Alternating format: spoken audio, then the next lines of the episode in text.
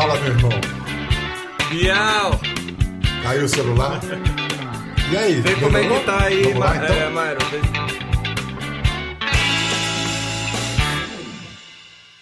Dois anos antes de a Covid-19 trancar todo mundo em casa, ele resolveu, por conta própria, praticar o auto-isolamento. Ele buscava se defender de outro tipo de atividade viral, aquela do falso brilho da fama, do sucesso pelo sucesso. Estava no topo de uma carreira fulgurante e preferiu dar uma freada radical, ter assim o que se chama de ano sabático, para fazer algo que as redes sociais nos fazem esquecer que só se faz devagar, que é pensar. Só que quando ele voltou desse ano sabático, ele trouxe o resultado do pensamento, ação, um disco novo, com um nome mais do que sugestivo, Reconstrução. Ele é um gaúcho nascido em Brasília, criado no mundo, da Inglaterra, dos States, aos Pampas Gaúchos, pertence a uma geração sem fronteira que é desafiada pela beleza e pelo caos da diversidade brasileira. Tiago Iorc, tem o quê? 2, 3 anos que a gente não se vê? Pô, Pedro, que saudade. Que saudade. É, a última vez que estivemos na presença foi no teu programa, né? E com o querido Guilherme, né? Arantes. Com o Guilherme Arantes, cantamos juntos aquele clássico dele, Amanhã será um novo dia.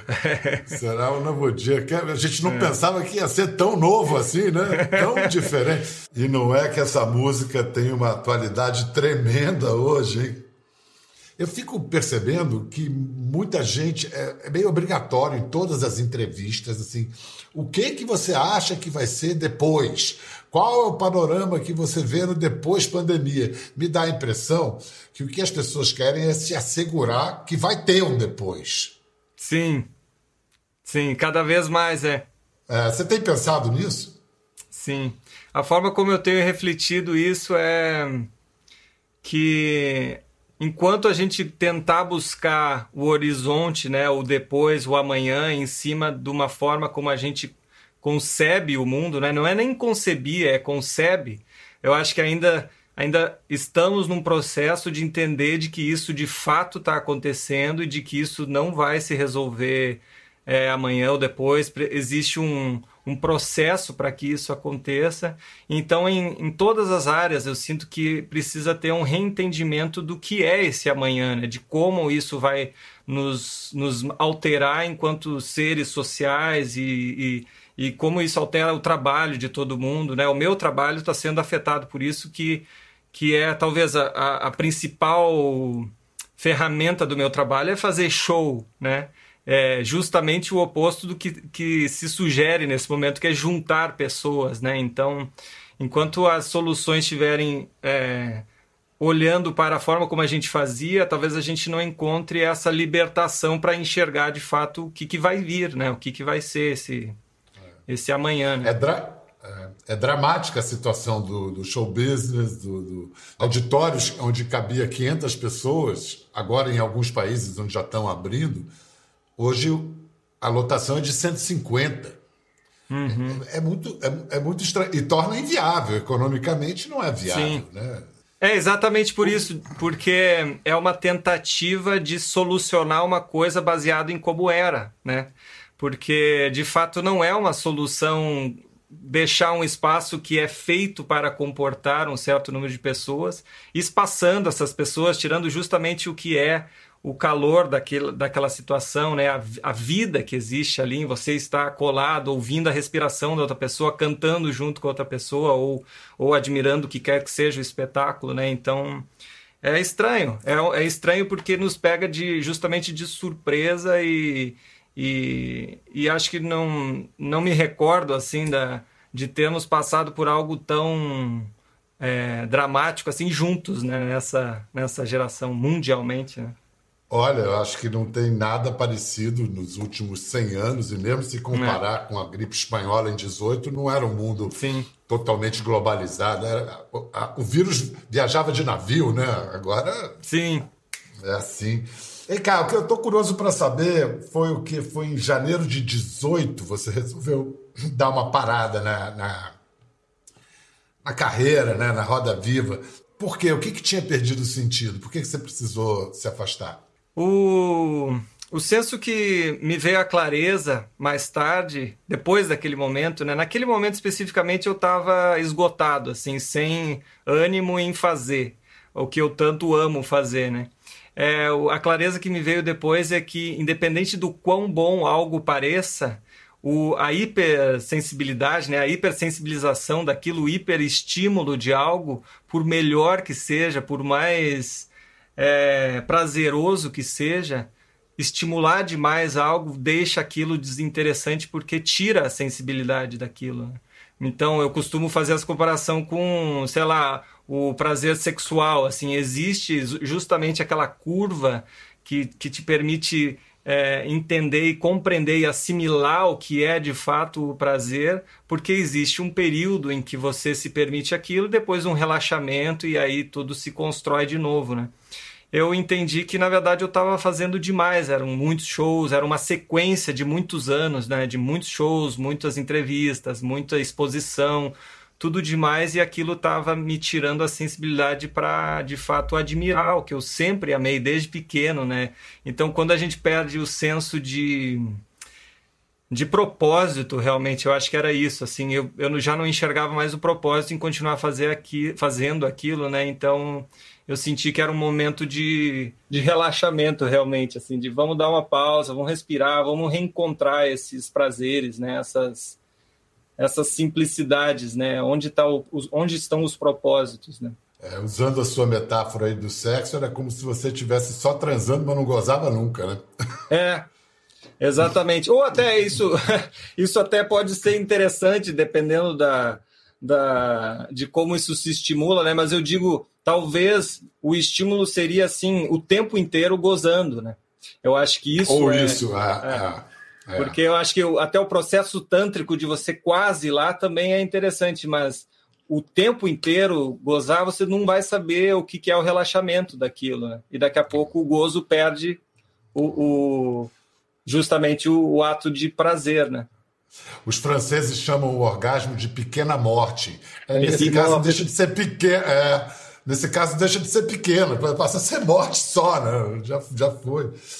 Aí você... pensou assim no que você queria fazer nesse desfazer, né? Nessa retirada, você planejou, pensou que eu quero fazer isso, e o que você fez de fato? Não foi uma decisão simples, né? De simplesmente vou fazer isso e tá tudo certo, tá tudo planejado.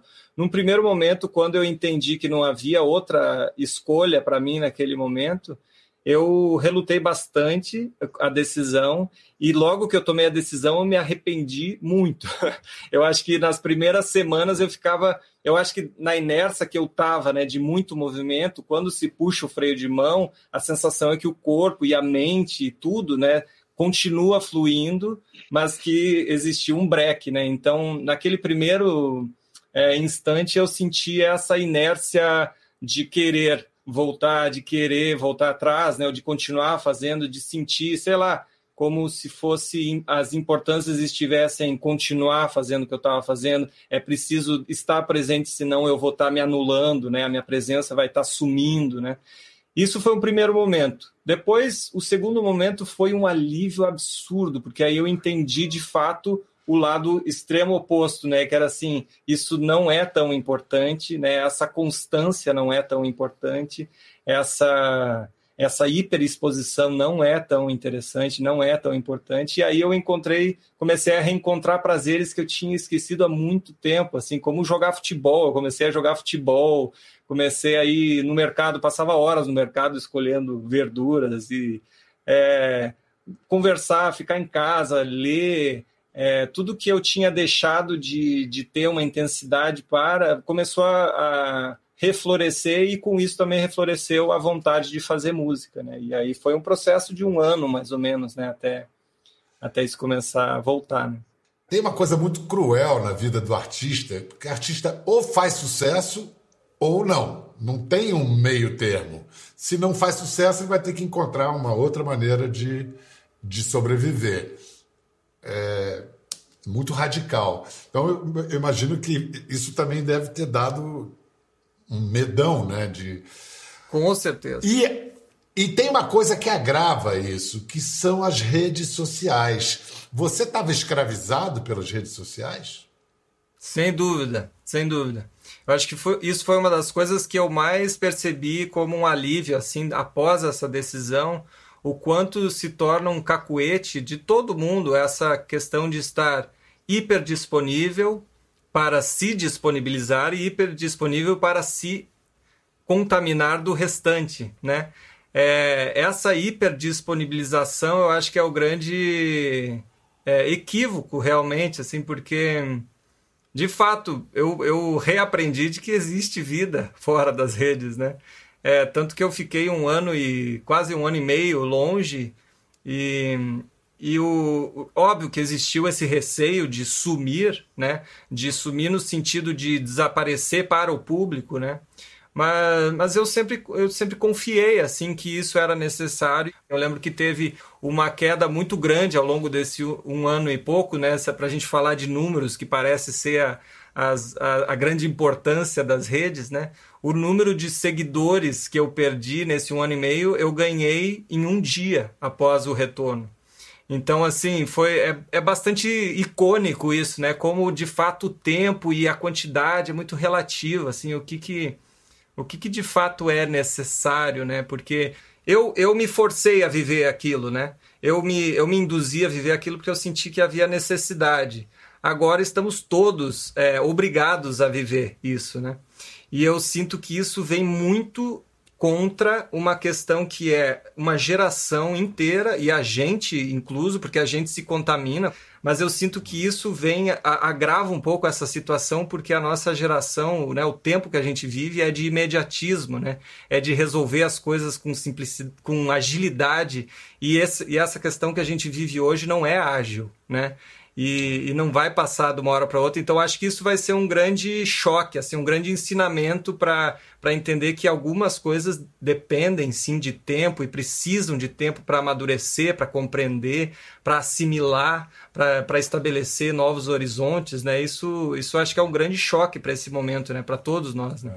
Tomara que se aprenda com isso, né? Porque, como eu falei no início do programa, pensar é algo que só se faz devagar. Pensar rápido é a receita do desastre. Mas vem cá, músico tem um negócio com os instrumentos. Você ficou longe do violão? Você se distanciou do violão? Me distanciei. Eu me distanciei porque naquele momento eu estava sem vontade, realmente. Assim, era o coito após o coito, que aí o violão para mim era o coito, né? Então eu entendi que aquilo não era mais prazeroso naquele momento. Mas felizmente o lugar onde eu me instalei inicialmente tinha um pianinho, assim. Então eu comecei a me reaproximar da música através do piano, que não é um instrumento que eu domino, mas que eu amo. Acho que o piano é um instrumento muito didático musicalmente, né? Porque as possibilidades todas estão ali já impressas, né? É só colocar o dedo e não existe tanta necessidade. No violão, por exemplo, você precisa das 2 mãos para emitir um acorde, né? Então foi um processo intuitivo, quase que infantil, assim, de reencontrar a música através do piano, sabe? Para mim foi esse o resgate, né? O fio condutor. O disco que você trouxe do seu exílio particular tem esse título muito expressivo, Reconstrução. Aí tem 2 coisas. Uma é que, para reconstruir alguma coisa, essa coisa tem que ter sido demolida antes, ou destruída, ou desconstruída. De que você está falando? Que reconstrução é essa? A reconstrução veio no sentido de refazer esse caminho para encontrar o caminho novamente. E a última música, a última frase do disco justamente fala, né? Eu fui além do céu e do mar até achar meu caminho bem aqui, sempre esteve na minha frente, sabe? Então, eu acho que é essa ânsia por querer encontrar explicação para as coisas, propósito para as coisas, é um processo muito interno, né? Muito de introspecção para que isso possa voltar, né? Para o ao mundo. Outro. Ao outro, exatamente. A faixa que abre o disco chama Desconstrução, né? Então, fala exatamente sobre essa questão de como estamos nos destruindo socialmente através das redes sociais. O Pedro Cardoso tem uma terminologia que eu amo, que ele diz que as redes são antissociais, na verdade, né? Porque elas mais aglomeram quem pensa igual, né? Por meio de todo o funcionamento ali, do que de fato unir lados para a sociabilização, né? Unir a possibilidade de um olhar de uma forma e outro de outra, né? Eu acho que cria-se, na verdade, uma inflamação em torno de bolhas, né? De turmas, né? Agora você, na sua live, tinha a cachaça, mas o resto eram todas... você aprendeu isso com o Milton Nascimento, né? Cachaça mineira, presumo, mineirinha, né? Sim. Não, mas assim, como ação de publicidade, eram campanhas sociais. Que ações são essas?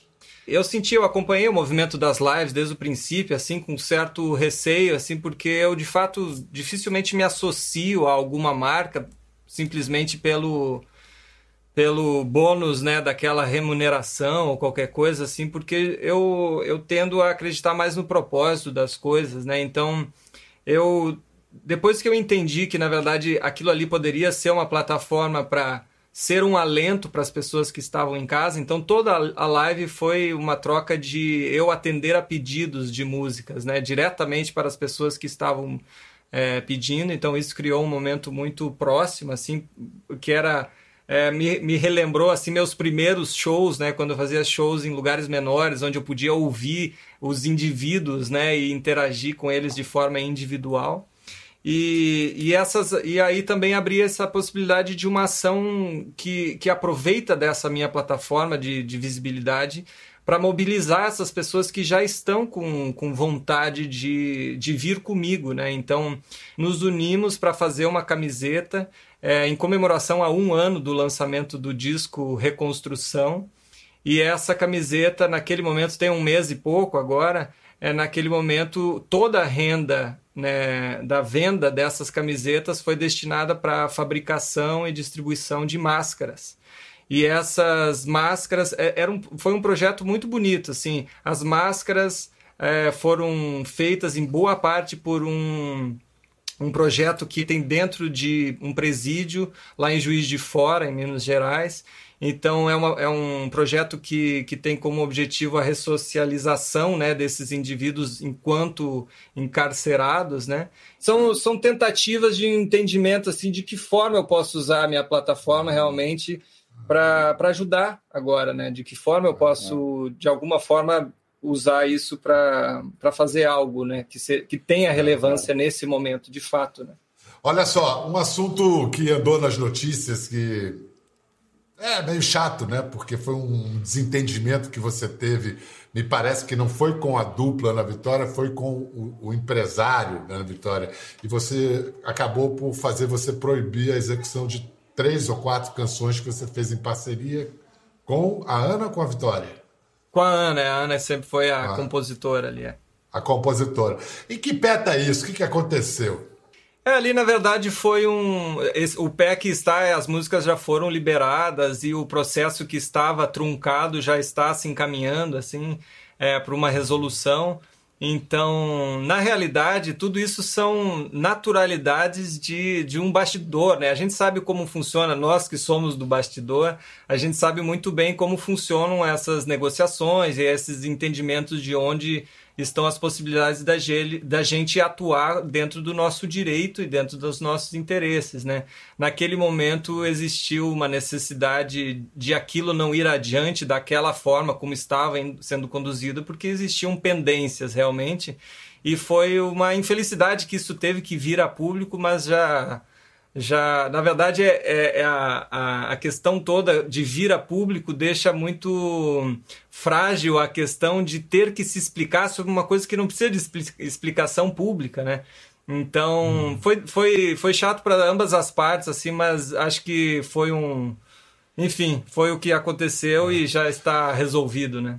Pô, que maravilha! Porque eu conheci as meninas, elas são os amores, e as canções que vocês fizeram juntos são... Então ficou tudo bem entre você e elas, que é o importante. Certo, tudo certo. Nunca precisou existir essa situação. Foi uma infelicidade do mundo virtual, né? Tiago, e você tem essa... Uma característica sua é a delicadeza, né? O cuidado na escolha das palavras. Na sua live, você não fala gíria, não fala palavrão, procura tratar bem a língua. Por quê? Eu não sei, eu acho que é só um apreço pela palavra, realmente. Assim, eu tenho muita admiração por pessoas eloquentes, né? Você é uma pessoa muito eloquente, que eu admiro, assim, eu gosto da forma como você busca as referências e consegue fazer essas associações, e você também é um grande alquimista das palavras, né? Eu acho isso muito bonito, assim, eu acho que isso é algo que preserva... Principalmente a clareza da comunicação, né? Eu acho que isso é muito... Eu acho que mais do que importante é belo, né? E a beleza é importantíssima. E a língua brasileira, a língua portuguesa, a língua brasileira, chame como quiser, é muito bonita. Eu tinha um amigo meu que brincava, não sei se... Etimologia, a origem das palavras, muitas vezes ficcional, as pessoas inventam muito, né? Então, não sei se era uma invenção desse amigo, ele fala assim, a lusitana, a língua da luz. Se não é verdade, é bem achado, muito legal. Então, olha só, falar em palavras bonitas está fazendo esse ano 40 anos da morte do Vinícius de Moraes. Vem cá, você falou há pouco que nesse período que você conseguiu se aproximar de você, se afastar da loucura do dia a dia, que as pequenas coisas, jogar futebol, ir no mercado, que isso tudo ganhou um encantamento, recobrou um encantamento. Então, me nomeia aí umas 5 das boas coisas da vida. Boas coisas da vida. Olhar nos olhos de alguém que a gente ama, preparar um bom prato de comida, ficar em silêncio, meditar, que talvez seja equivalente a ficar em silêncio, então vamos juntar as duas. Jogar futebol ou qualquer exercício, extravasar e cantar. No futebol, qual é a sua posição?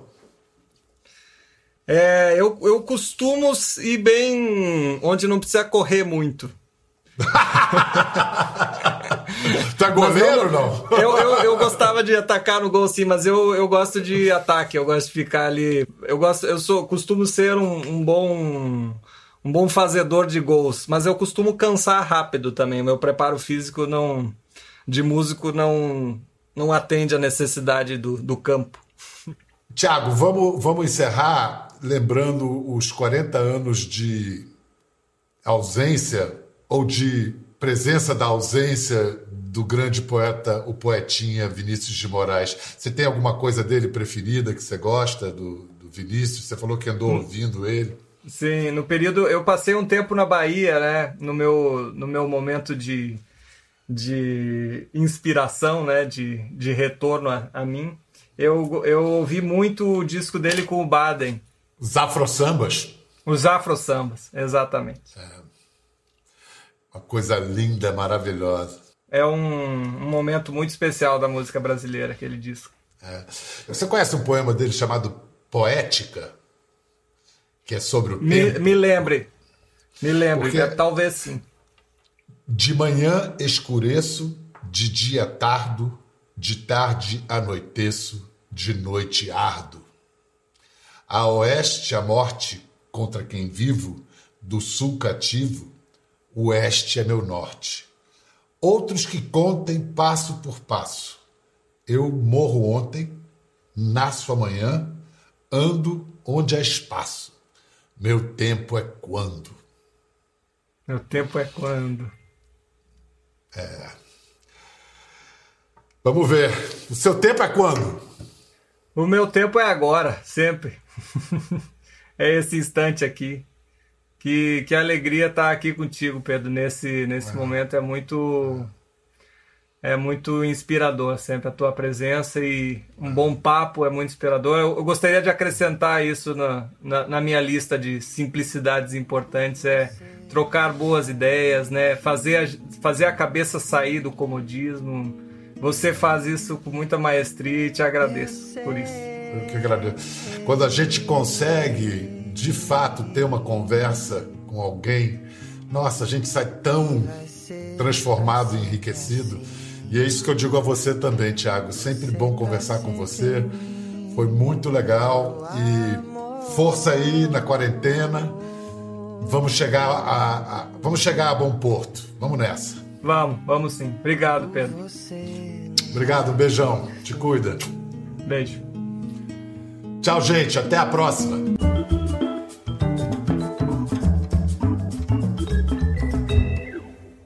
Ficou curioso para ver as imagens do programa? É só entrar na página do Conversa no Globoplay. Tá tudo lá. Até a próxima.